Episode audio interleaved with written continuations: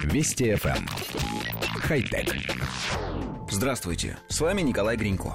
Американский стартап Creator планирует открыть первый ресторан, где бургеры будет готовить робот. Из-за того, что приготовление станет автоматизированным, они будут стоить почти в два раза дешевле, чем обычные – Система заказа устроена просто. Сначала клиент выбирает характеристики своего бургера. Затем робот начинает готовить заказ. Это длится примерно 5 минут. После этого сжатый воздух отправляет бургер дальше. Его разрезает специальное лезвие. В бургер-машине 350 датчиков, 50 приводов и 20 компьютеров. Программа следит за тем, чтобы мясо было определенной температуры, а ингредиенты оставались свежими.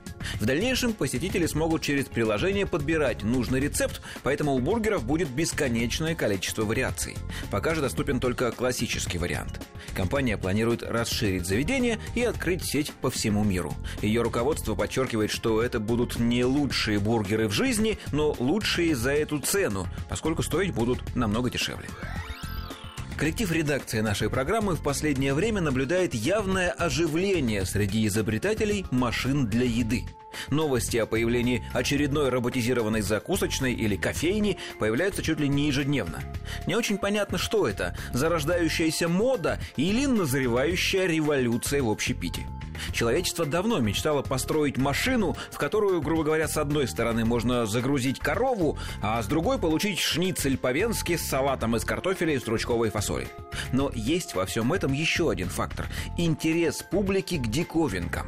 Создатели робобургеров официально заявляют, продукт у нас не очень вкусный, зато дешевый. И покупателей это нисколько не смущает. Они идут и идут за новой порцией, просто потому что блюдо приготовлено неким искусственным интеллектом. Все это в сумме вполне может дать толчок развитию пищевых машин, готовящих не сосиски и полуфабрикаты, как мы давно привыкли, а изысканные блюда для ресторанов или просто вкусную еду для дома.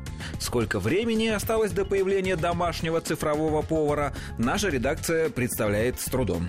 Ну, думается, что не меньше 15 лет. Или 10. Ну уж никак не меньше 5. Хотя... Вести FM. Хай-тек.